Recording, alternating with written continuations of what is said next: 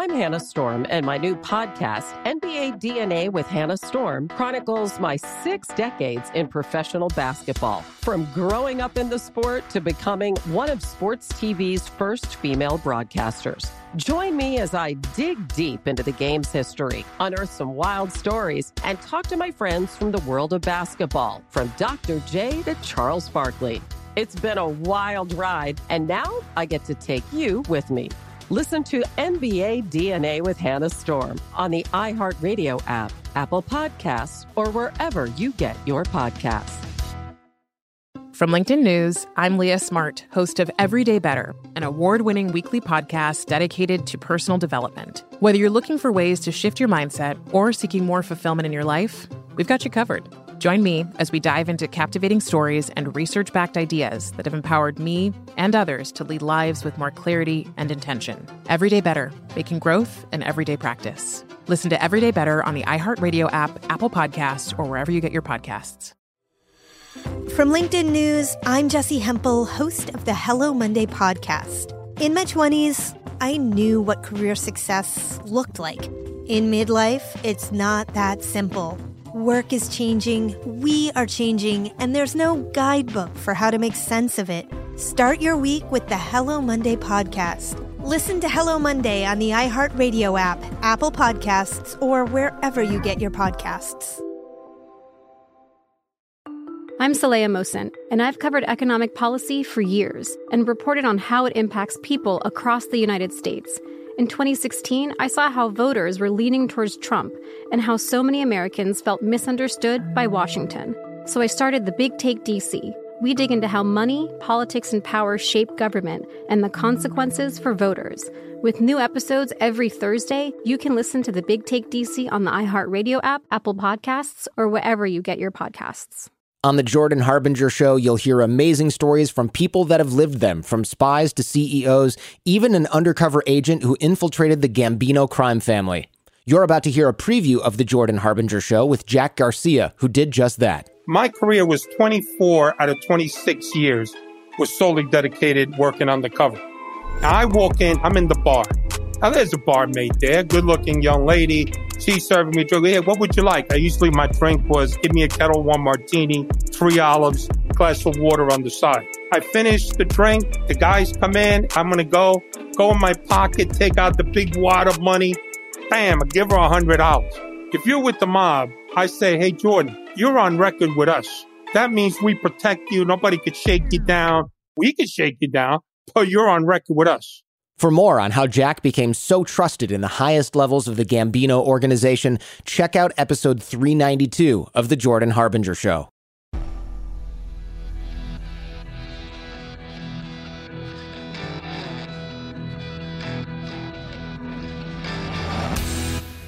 This is the Jesse Kelly Show.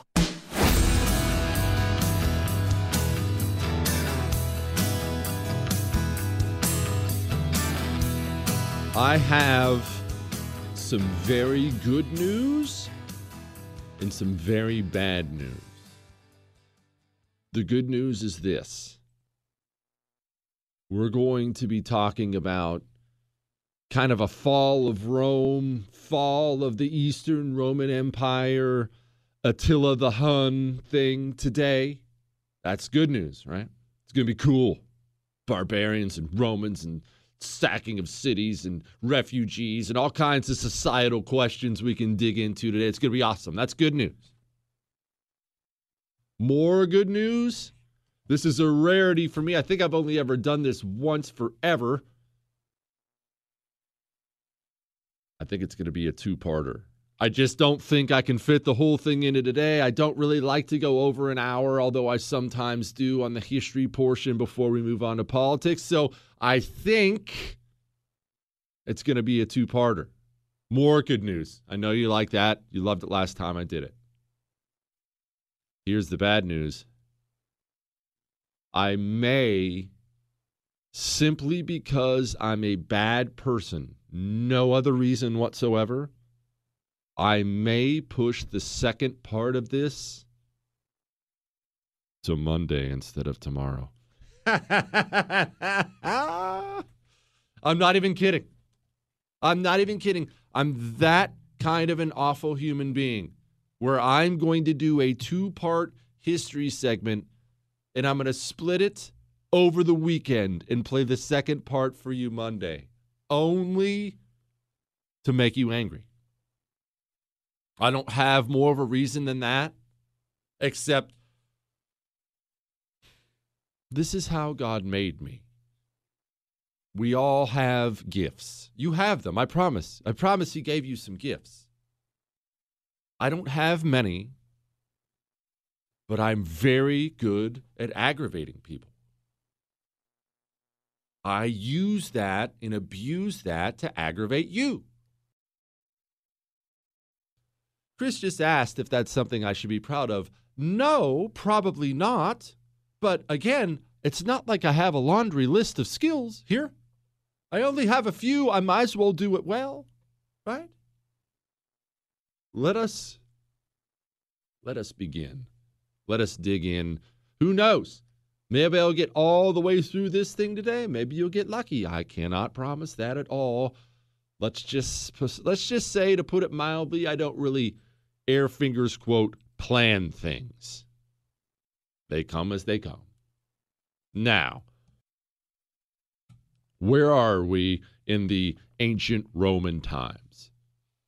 This is the late Roman Empire. We're talking the, the 300s, the 400s, after AAD, 300s, 400s. We are long, long past the days of Julius Caesar and all these types. Rome at this point in time is two different nations, two different empires. When Rome started to get late, they split into an Eastern Roman Empire and a Western Roman Empire. It was ugly. They decided the only way they could continue to exist was to have a divorce. Ended up being extremely successful for one of them ended up being a complete disaster for the other one. However, when nations grow apart, it is not uncommon for nations to divorce when they find themselves having different sets of values. That is not uncommon. That is not radical. That is the history of the world. Nations rise, nation, nations fall, nations split down the middle. Little portions of nations will break up. That's how history works. That's how life works. Hint, hint, wink, wink. That's how it works. By now, the Western Roman Empire at this time, you need to be thinking about, well, Rome itself. Obviously, they have Rome, Italy, they have France, Britain, which by this point is Gaul and Britain. anyway, that's the Western Roman Empire. The Eastern Roman Empire ended up being the one that would live on for a long time after this as the Byzantine Empire. They have Turkey, Egypt, all that stuff. The Eastern Roman Empire is a Christian empire by this point in time. They passed something called the Edict of Milan in 313, officially recognizing Christianity. And wow, how times have changed.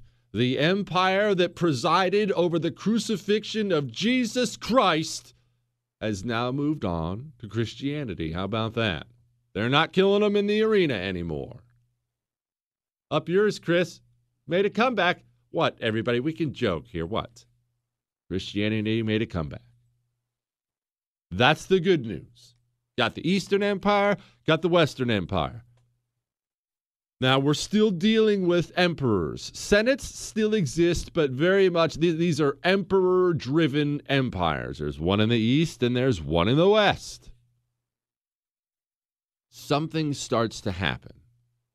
Because they are split, and because Rome, they're figuring out their way forward and they are not by any stretch of the imagination at the peak of their military power, they're poorer than they used to be monetarily. They're poorer culturally in a lot of different ways. That former aspirational Roman way go out there, accomplish something, dominate somebody, come up with a new engineering thing. That Rome is gone. They know that Rome is gone. Many want it back. Many say things like, Our best days are in front of us. Have you ever heard somebody say something like that, even here in America? But it's all garbage, and they know it's garbage. They just don't have that anymore. They are militarily, especially, now a defensive country. They are not out there conquering other peoples now, not on a regular basis. Small scale stuff, but they are losing control of territory they previously held. Culturally, they're scared. When you look at the overall things they wrote, things they were doing, it's easy to look at it from a 30,000 foot view and say, that's a nation scared. They're building heavy fortifications along their borders everywhere. They're worried about this, they're worried about that. Frightened people. And they're about to get a lot more frightened because in the year 376, they have an issue with the Goths. Pay attention, we're going to be talking more about the Goths. And no, I don't mean your weird neighbor who has black lipstick on and hasn't seen the sunshine in 200 years. The Goths are a barbaric people. Barbaric meaning they're not in, you know, they're not building Roman aqueducts and living in white marble things. They're nomadic, out on the plains, vicious eat different than Romans, bathe different than Romans, different traditions than Romans, and certainly technologically at least not as advanced as the Roman Empire. Goths are known to be fierce warriors, as many of the barbarian peoples were. You remember all the trouble the Romans have had with Gauls and Germans and such and something happens with the Goths that creeps the Romans out badly, and it should. Hang on.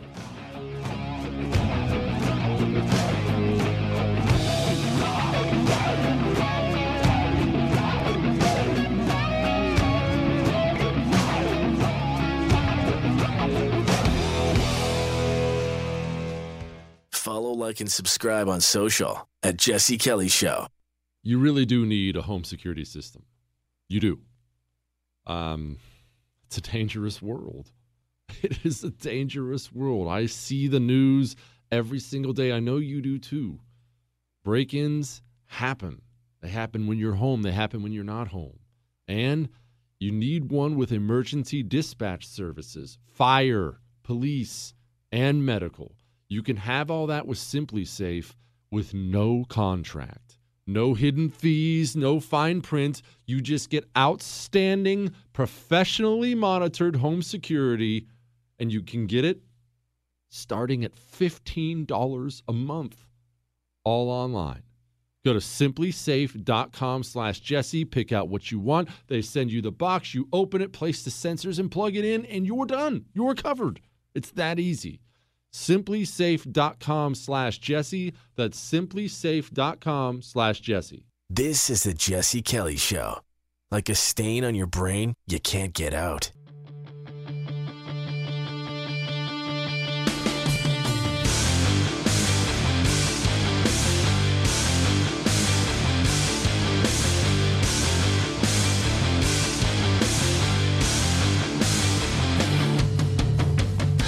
The Romans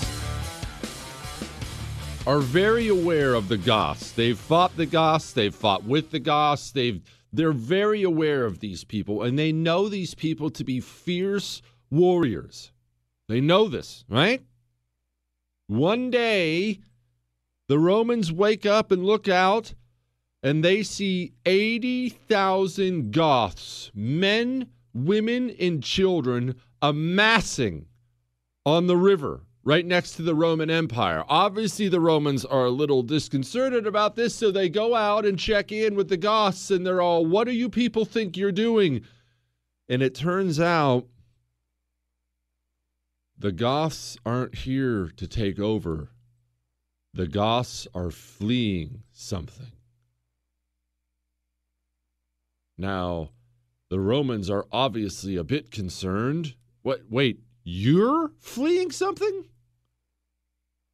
It turns out there's something rising, something pushing these people away where they're fleeing for their lives, and Romans are understandably concerned with what in the world would possibly push these people out like that.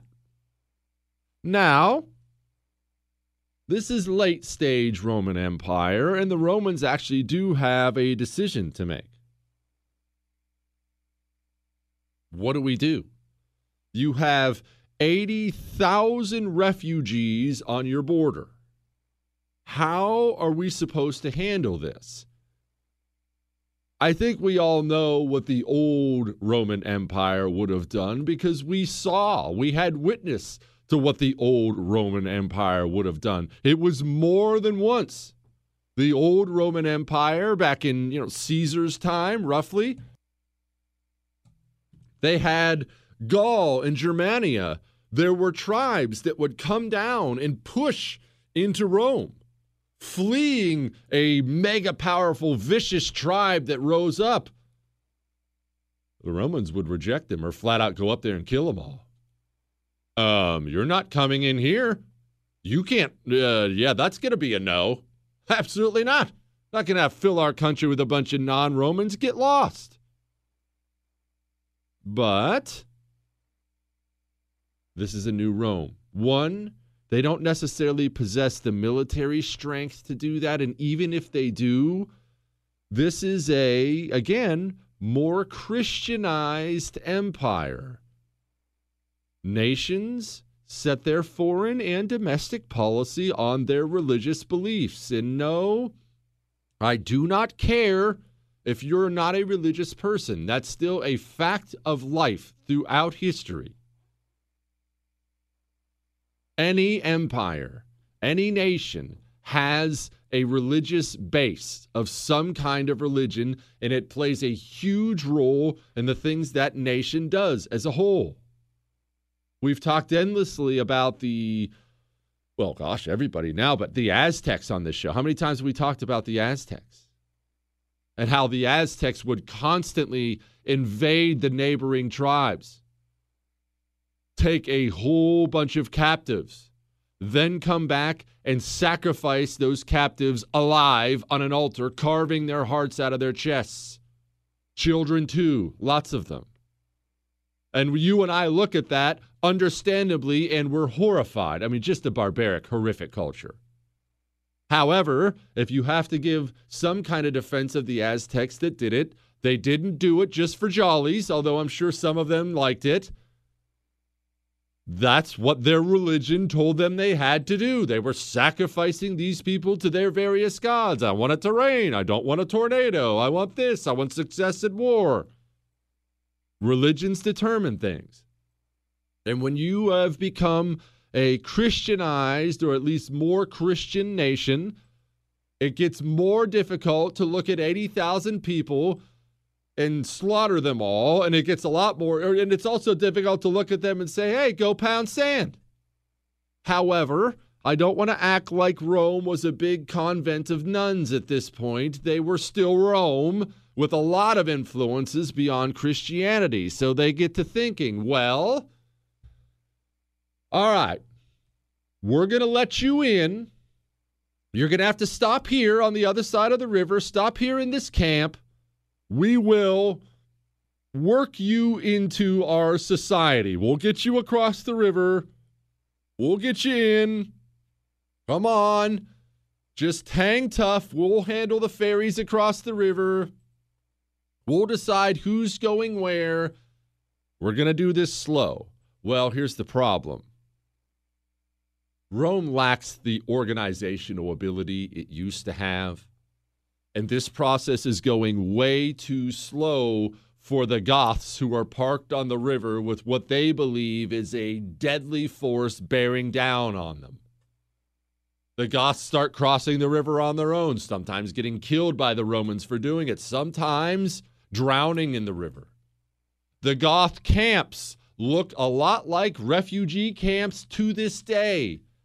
The sanitary situation is an absolute nightmare. They talk about it, they write about it, the Romans do. You and I don't think about this much, and I don't like to dwell on it much because let's be honest, it's gross. It's not great radio. It doesn't do what I always want to do and make your drive to work more enjoyable.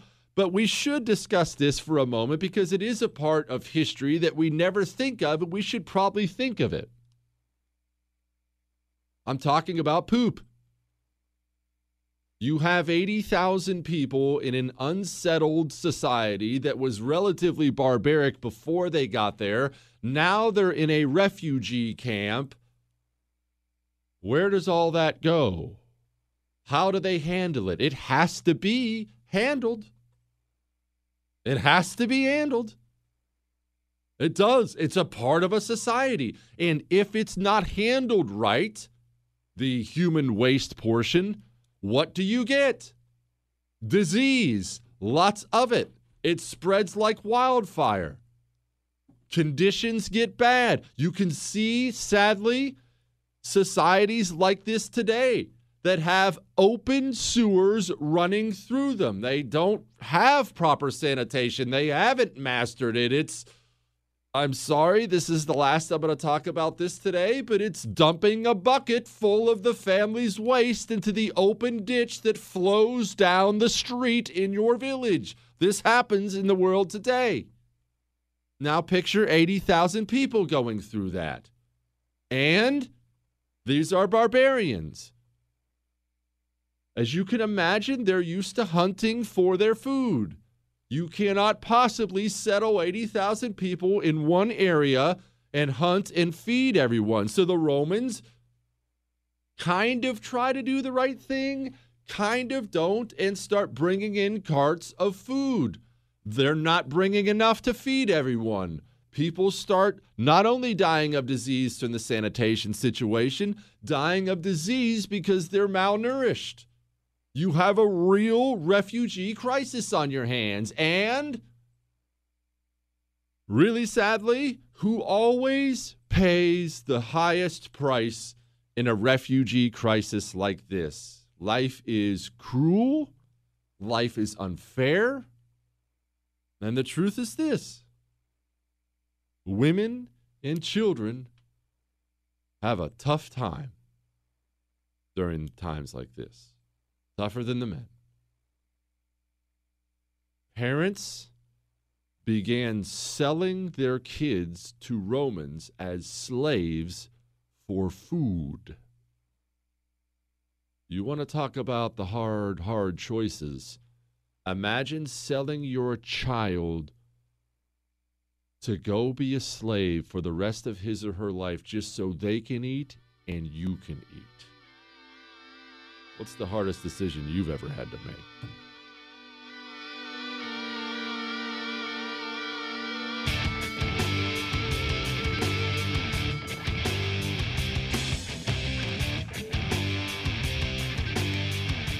You know what I did on the way to work today? This is amazing. I had, it's a long story, but I had to get a taxi to work today.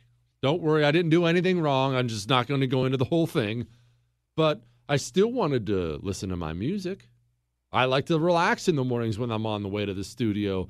Not a problem. I took my wee little Raycon E25 earbuds case and slipped it right in my pocket. It's just a tiny little case. Got in the cab, pulled out my Raycon earbuds, slipped them in my ears, and laid back and clo- closed my eyes and jammed out the entire way to work. Completely comfortable, wonderful sound, Great experience.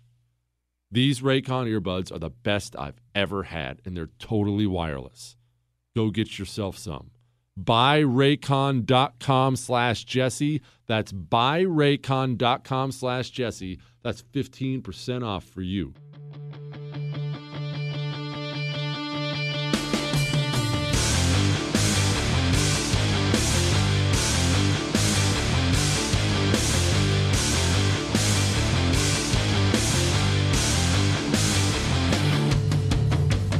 877 377 4373 is the number. 877 377 4373. Well, the Romans, they're trying to work these Goths into society. As I said, they're trying to feed them, get them in, and they're trying to work them into the military. Roman military strength is weak, to put it mildly. They've decided they're going to start hiring the help. Generally, a pretty bad strategy for a nation. When you find yourself relying on mercenaries, nah, it's not good. It's really not a good society to be in at the time. But they do, and eventually, a man named Fritigern, one of the barbarians, has had just about enough of this crap and he takes a whole lot of Goths and he decides it's on now. They're going to fight the Romans. The Romans, the Eastern Roman Empire, says, uh oh, all right, well, well we're going to have to handle this. Let's gather our Roman army, such as, it, such, as such as it is, easy for me to say, and let's go after these guys. But I mean, Rome is aware at this point they're not doing great militarily. So the Eastern Roman Empire picks up the phone, dials up the Western Roman Empire, and says, Would you mind coming to help? Again, they're split, but there's still obviously a kinship there, as there would be. They. They're split. They do fight each other on occasion, kind of, but they're really allies, old brothers, you know? Western Roman Empire says, absolutely, we will help. Uh, it's just going to take us a while. Now, they weren't really being jerks. The Western Roman Empire, as we'll get to in a second, is really, really coming apart at the seams badly. Eastern Roman Empire decides, well, we're not going to wait around for this. We are Romans. Let's go get the glory of putting down Fritigern and his group of barbarians, only the problem for Rome is this. These barbarians, Fritigern and others, they're not unaware of Roman tactics anymore. They're not unaware of Roman discipline anymore. Romans have brought them in several times to work with them.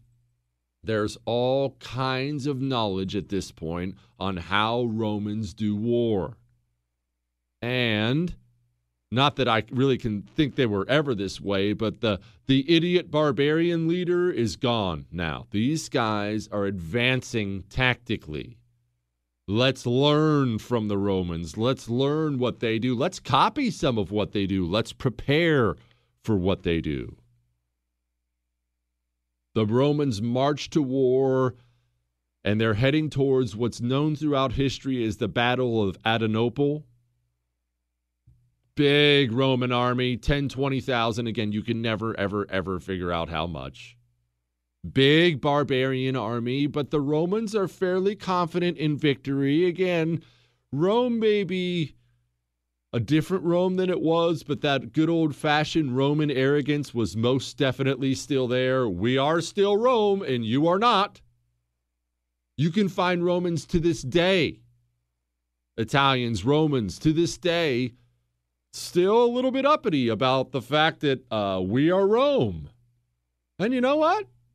When your country's history is the greatest empire of all time, you can do that, I guess but it can also get you in a little bit of trouble, and this time it did. They're marching to battle, but the barbarians have long ago realized the way to defeat Roman armies is not strip off all your clothes and run screaming like a madman into the Roman legion's spears. You can fight really, really bravely for about 15 seconds until there's a spear through your heart, and then all that yelling and screaming and bravery, what did it actually gain you? Not a daggone thing. Why don't, surprise, surprise, why don't we fortify things a little bit? Why don't we seize the high ground a little bit? Things Romans had been doing to them for years. The barbarians had even hired a few Huns. Maybe you've heard of them. If you haven't, let's take a, just a brief side note here. The Huns are an Asian steppe people, entirely on horseback. You need to think Mongols only were like a thousand years before the Mongols rose. These are these are the early Mongols. But to hear the Romans tell it, and you don't know whether this is accurate or not, but to hear the Romans tell it, these guys were wild even for Mongols. According to the Romans, these guys did not have even huts they put up, they just slept on the ground. Ate raw animals, and Romans were horrified by this. You can go to, well, shoot, let's talk about the Mongols for a moment. There were extremely civilized, settled societies in Mongol times too, like the Middle East and China, especially. And these civilized, settled societies used to talk about how horrified they were watching the Mongols eat raw meat. The Mongols would eat the raw guts of something something you and I would never do because of all the you know acid and things like that in there, and I, that's where the that's where the body processes the food and turns it into something else. It's just it's gross. It, it, any hunter listening now, any fisherman listening now knows the first thing you do after a kill you're going to eat is get the guts and stuff out of it. Mongols would sit down at a table and just slap a pile of guts on there and start eating it raw. Horrifying. The Huns did that times 10. And the Huns were these fierce warriors. And Fritigern and the barbarian, they hire some Huns because these guys live and die on horseback the way the Mongols did. These guys perfected horse archery the way the Mongols did. The Romans march into battle and they find the barbarians are not only up on a hill where they've seized the high ground, the barbarians are up on a hill and they have wagons, and they've joined the wagons in a big circle like a fort. And the Romans are having a difficult time of things. Why? Well, we talk about the non sexy parts of war here fatigue, dehydration it's the summertime. It's hot. The Romans have marched for a long time. They do not have enough water. They're tired. They're thirsty. They're marching towards this barbarian held hill. And the barbarians, remember how I told you they've advanced tactically? The barbarians have lit fires all over the path where the Romans are coming. So it's not only dusty and dry and hot, it's now smoky. What's the driest mouth you've ever had? Imagine going into battle like that. Romans have infantry, Romans have cavalry. Romans finally decide to send their cavalry up this barbarian hill because they want to find out what's up there, for one, and two, they are just barbarians after all our cavalry's just going to ride up the hill and ride them down like grass and run them out of there. I really wouldn't mind the day off. Cavalry, go get it. Probably a really good feeling, right? You're in the infantry, spear in your hand. I'm sure nerves a little shaky. You ever been in a spear fight or sword fight? I haven't. Probably have some jitters beforehand and they watch that cavalry ride off towards the hill and they think to themselves, nice. Uh, maybe not.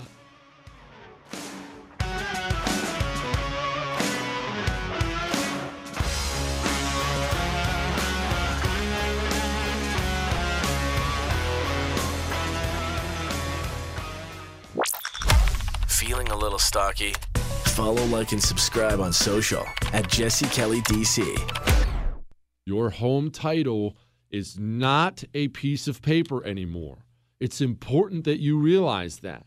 We can get in this old way of thinking. Your home title exists online now, it is digital.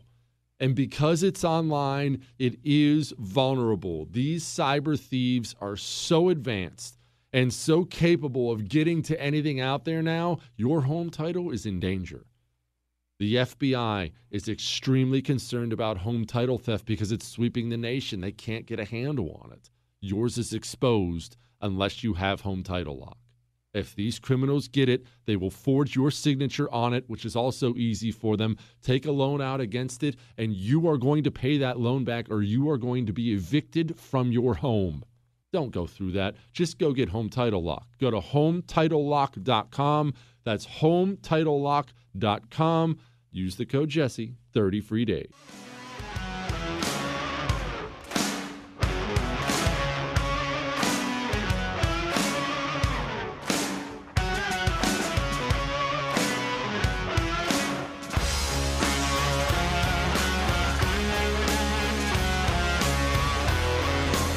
Those Roman infantry dudes watching their cavalry ride off towards the hill, covered in smoke, can't see, dust everywhere, were sorely disappointed because the cavalry guys who got to the hill found it was raining arrows on them. They found fortifications. They found themselves dying in droves the Roman army was virtually annihilated that day because they saw the cavalry riding back towards them and absolutely panicked. The world itself hadn't seen a Roman army annihilated like that. Shoot, in centuries, really. And uh, there are a lot of people who say this was a huge turning point, a huge notch in the belt for what brought down the Roman Empire. It sent a huge signal to the world. These guys are soft now. Understand this. The world is always watching. There are predators always circling, watching, looking for prey. When you send signals out there to the world that you're soft, it matters. It costs lives big time. Remember that. Things go really poorly for Rome after the Battle of Adrianople. The Western Empire, by now, remember I told you things were things were going poorly. The Western Empire is flat out breaking up at this point in time. Gaul, which is France. Remember Caesar's conquest of Gaul? We've talked about it before on the show. We'll talk about it again. Gaul breaks away. Britain breaks away. Western Empire is shrinking. Only now there's another problem. Those Huns who chased all those Goth refugees into Rome, the Huns are starting to work their way into the Roman Empire, and Rome does not have an army that is equipped to deal with the Huns. So, what do you do? Well, Rome comes up with what it thinks is a wonderful plan. Well, we've had all these problems with the Goths. They've slapped us around a few times. Why don't we simply hire the Goths? Under a man named Alaric. Remember that name. Romans obviously produce some troops, but they have the Goths go out there and take it to the Huns. And they do. But Rome really, really, really screws the Goths during this fight. And here's what I mean by that the Goths are not Romans, they're hired mercenaries to fight against these people. The Roman leadership, either intentionally or otherwise, tossed the Goths into the heart of this, the tip of the spear, and not only tossed them into the tip of the spear, at least to Alaric and the Goths, it looked like they intentionally had them killed because the Romans didn't really back them up at first. Which can create some animosity, as you can imagine. Can really create some animosity. Alaric is understandably furious at this point in time. He gets screwed over bad. Then the Romans d- decide they have to deal with this man named Alaric. And they start trying to do treaties with him, but trying to screw him over while they're doing treaties with him. And you need to understand Alaric is well aware of the Roman ways, well aware of the Roman ways. He's not having any of this. Also, I should mention at this point, remember the refugees before that came pouring in because of those scary Huns? More of them came pouring in, Goths and Vandals, saying, The Huns are coming, the Huns are coming. Romans now, now they're really freaked out. The Western Roman Empire that's crumbling, they're so nervous about the Goths and the Goth presence in their lands, they order the Goths to be killed men, women, and children. Only that's a problem because half the Roman army is Goths. They order the murder of their own troops. Alaric freaks. Alaric decides to march to Rome. And in the year 410, Alaric came knocking on the gates of Rome. Begins negotiating with the Roman Senate and essentially tells the Roman Senate, I want all the gold in Rome personal gold, state held gold. I want everything of value in your city. And the Senate says, Well, if you want everything of value, then what are we negotiating? And Alaric says, I'll allow you to live. Hang on.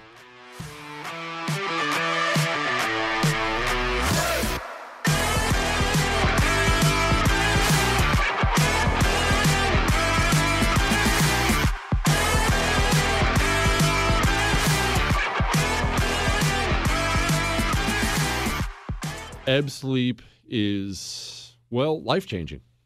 It, it is that important.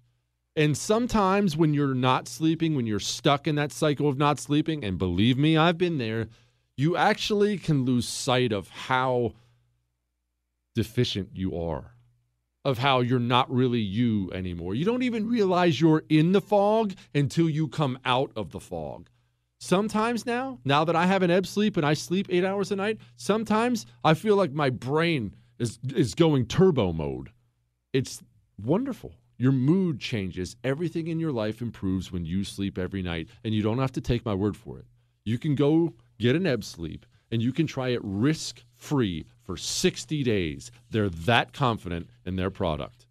Go to tryebb.com slash Jesse.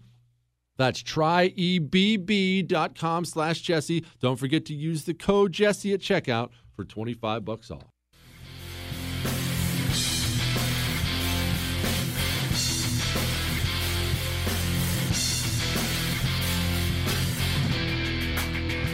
I need to clarify when Alaric is at the gates of Rome at this at this time, the year 410, Rome isn't even really the capital of the Western Roman Empire anymore. They'd really moved things to Milan. However, symbolically, as you can imagine, it was everything to them. What is going through your mind as a Roman senator when you look out at an army you can't fight off? you know you're about to lose Rome. That has to be, man, how do you wrap your mind around that? How do you wrap your mind around it as an American? You, me. What if the barbarians come to our gates and we're not strong enough to fight them off? A, a different existence than you've ever known. It would be the shock of it may outweigh the fear. Just how did that happen? How did we get here?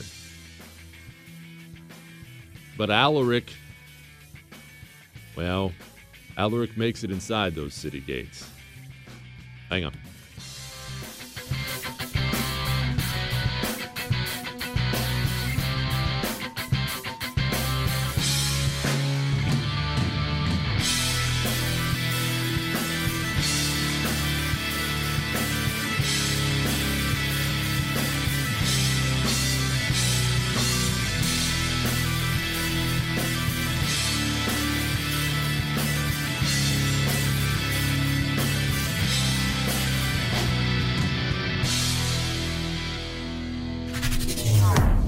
Jesse Kelly returns next.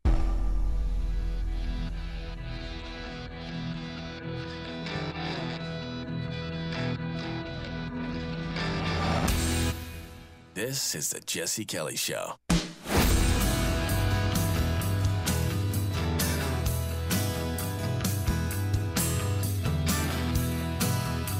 Alaric storms into Rome. Alaric pillages Rome. But it's actually funny. And as one of the ironies of history go, for all the Roman sieging and sacking and ransacking and razing cities to the ground, raping, pillaging. Alaric actually doesn't do Rome that much harm. He really just stormed in and did exactly what he said he was going to do. He took everything of value, picked the city clean,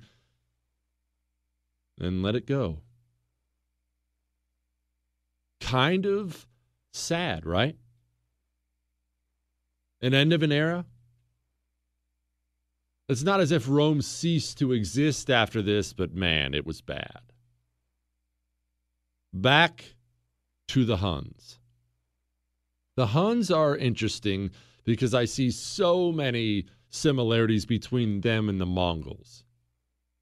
And one thing the Chinese always did with the Mongols, one thing they knew they had to do with the Mongols was this. They knew these people were unbelievably capable fighters. We must keep them divided, was always the Chinese philosophy when it came to the Mongols. Do whatever you have to do, make sure this tribe's fighting this tribe, bribe, threaten, bring them in. As long as they're divided, we're fine. If they ever unify, oh boy, are we in trouble. And boy, did the Chinese get that right. It was the exact same thing with the Huns. These people were ferocious. They loved war. They loved pillaging. They were outstanding at it. The mobility of the horse archer system was, uh, it just created nightmares for people. Absolute nightmares, especially when we they have not just a bow on there, they have a composite bow. And I'm not going to break down all the things that make it a composite bow, but you just need to understand this. As Crassus found out long ago when he fought the Parthians, these are not just bows, these are supremely powerful bows, more powerful than the Romans could ever dream of, with thick, strong arrows. And that matters because it penetrates Roman shields, it penetrates Roman armor. You can't just sit there in your little turtle formation while the while the Huns ride around you and shoot arrows at you because you're all going to die. So they have to be split. They have to be divided. Only the Huns find themselves with a very strong king at this time. Not Attila yet. We're getting there. The Huns, they decide they want the Eastern Roman Empire. They decide they want its capital. They want Constantinople, named after Constantine the Great, obviously.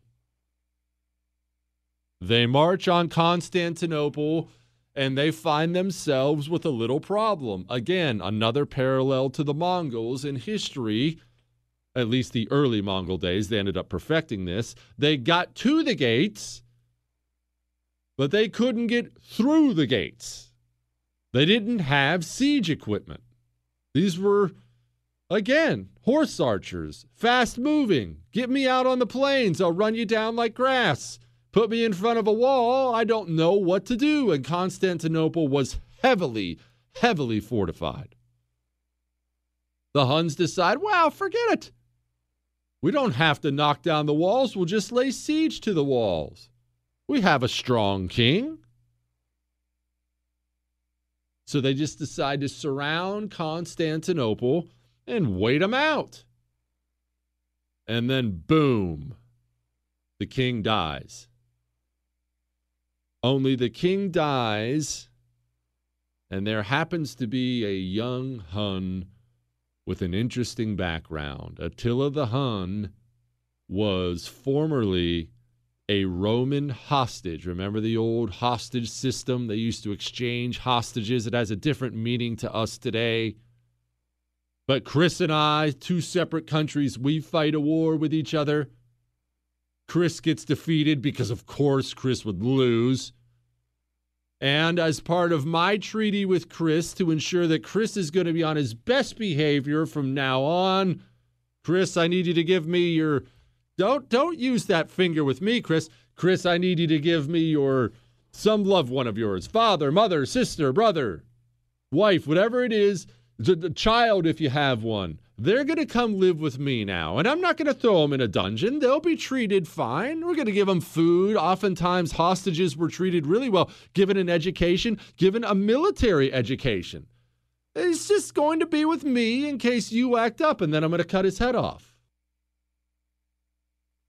It's just been used forever, forever. People use that system. And Attila was at one point in time a hostage of the Romans. Attila not only was an accomplished Hun, he knew everything there was to know about Roman military tactics, Roman military capability. Attila was a young man who, well, he wanted to use such knowledge. They didn't call Attila the Hun the scourge of God for no reason. What type of person do you have to be for the Roman Empire to know you as the scourge of God? Well, you're going to have to wait till Monday to find out. Now, there are a million and one lessons we can learn. But when I study at least this part of it, when I'm looking at this part of it, what really hits me was this it wasn't the Roman mistakes. Obviously, they made mistakes. It was once the Goths started coming in, the Huns started coming in,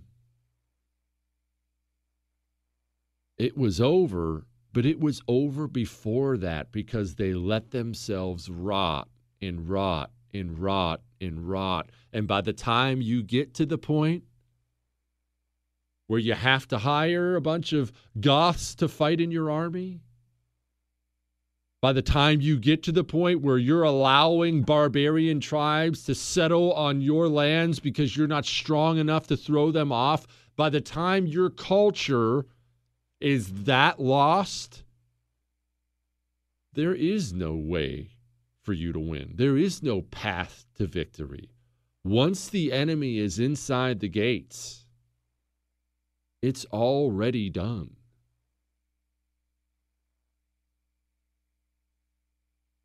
We should have, as a nation, taken a lot more aggressive action to remove the barbarians from within our borders. And I'm not talking about people crossing the border. I'm talking about the communists. Maybe we need to redo that show on on J. Edgar Hoover. Maybe we look at him poorly for the wrong reasons. Obviously, I don't think J. Edgar Hoover was a great guy. J. Edgar Hoover fought the communists for 48 years trying to root them out of this society. Was he wrong? Look where we are. Joe McCarthy. Everybody knows the name, right? U.S. Senator. McCarthyism. You've heard of that, even if you don't know who Joe McCarthy is. He's the one who had the, the commie trials. Are you a secret communist? I bet you're a secret communist ruining people's lives, getting people fired. He's a scumbag, right? That's how you know him. That's how I've always known him. That's how he gets caught. Joe McCarthy's stance was communists have infected the education, media. Commies are all over Hollywood, and that's going to destroy us.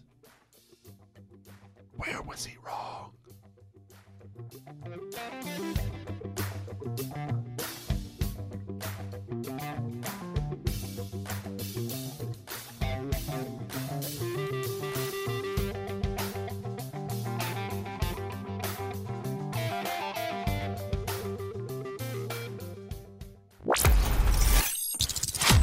Jesse Kelly Show. Your holster is way more important than you think it is. It's just way more important than you think it is. What look, and I get that. The holster's not the sexy part of carrying firearms, right? You want to talk about your weapon and your ammunition. You, you want to talk about your safety training. You want to talk about how you did at the range. Oh, look at my groups. I was doing these failure drills today, and all that stuff's really important. I mean, really, really important. I'm not discounting that. But I've known so many people who do all those things. They take all the necessary steps and then they carry with a holster they bought from a big box hunting store that was made a thousand at a time. Please don't put your life in one of those holsters. You need to trust Northwest Retention Systems because it's all custom made gear. It's the only thing I carry around. NWRetention.com. That's NWRetention.com. Use the promo code Jesse, get you 10% off. I'm Hannah Storm, and my new podcast, NBA DNA with Hannah Storm, chronicles my six decades in professional basketball. From growing up in the sport to becoming one of sports TV's first female broadcasters. Join me as I dig deep into the game's history, unearth some wild stories, and talk to my friends from the world of basketball, from Dr. J to Charles Barkley.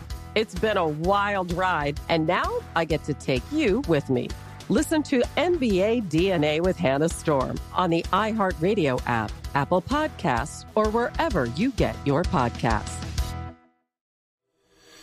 From LinkedIn News, I'm Jessi Hempel, host of the Hello Monday podcast. In my 20s, I knew what career success looked like. In midlife, it's not that simple. Work is changing, we are changing, and there's no guidebook for how to make sense of it.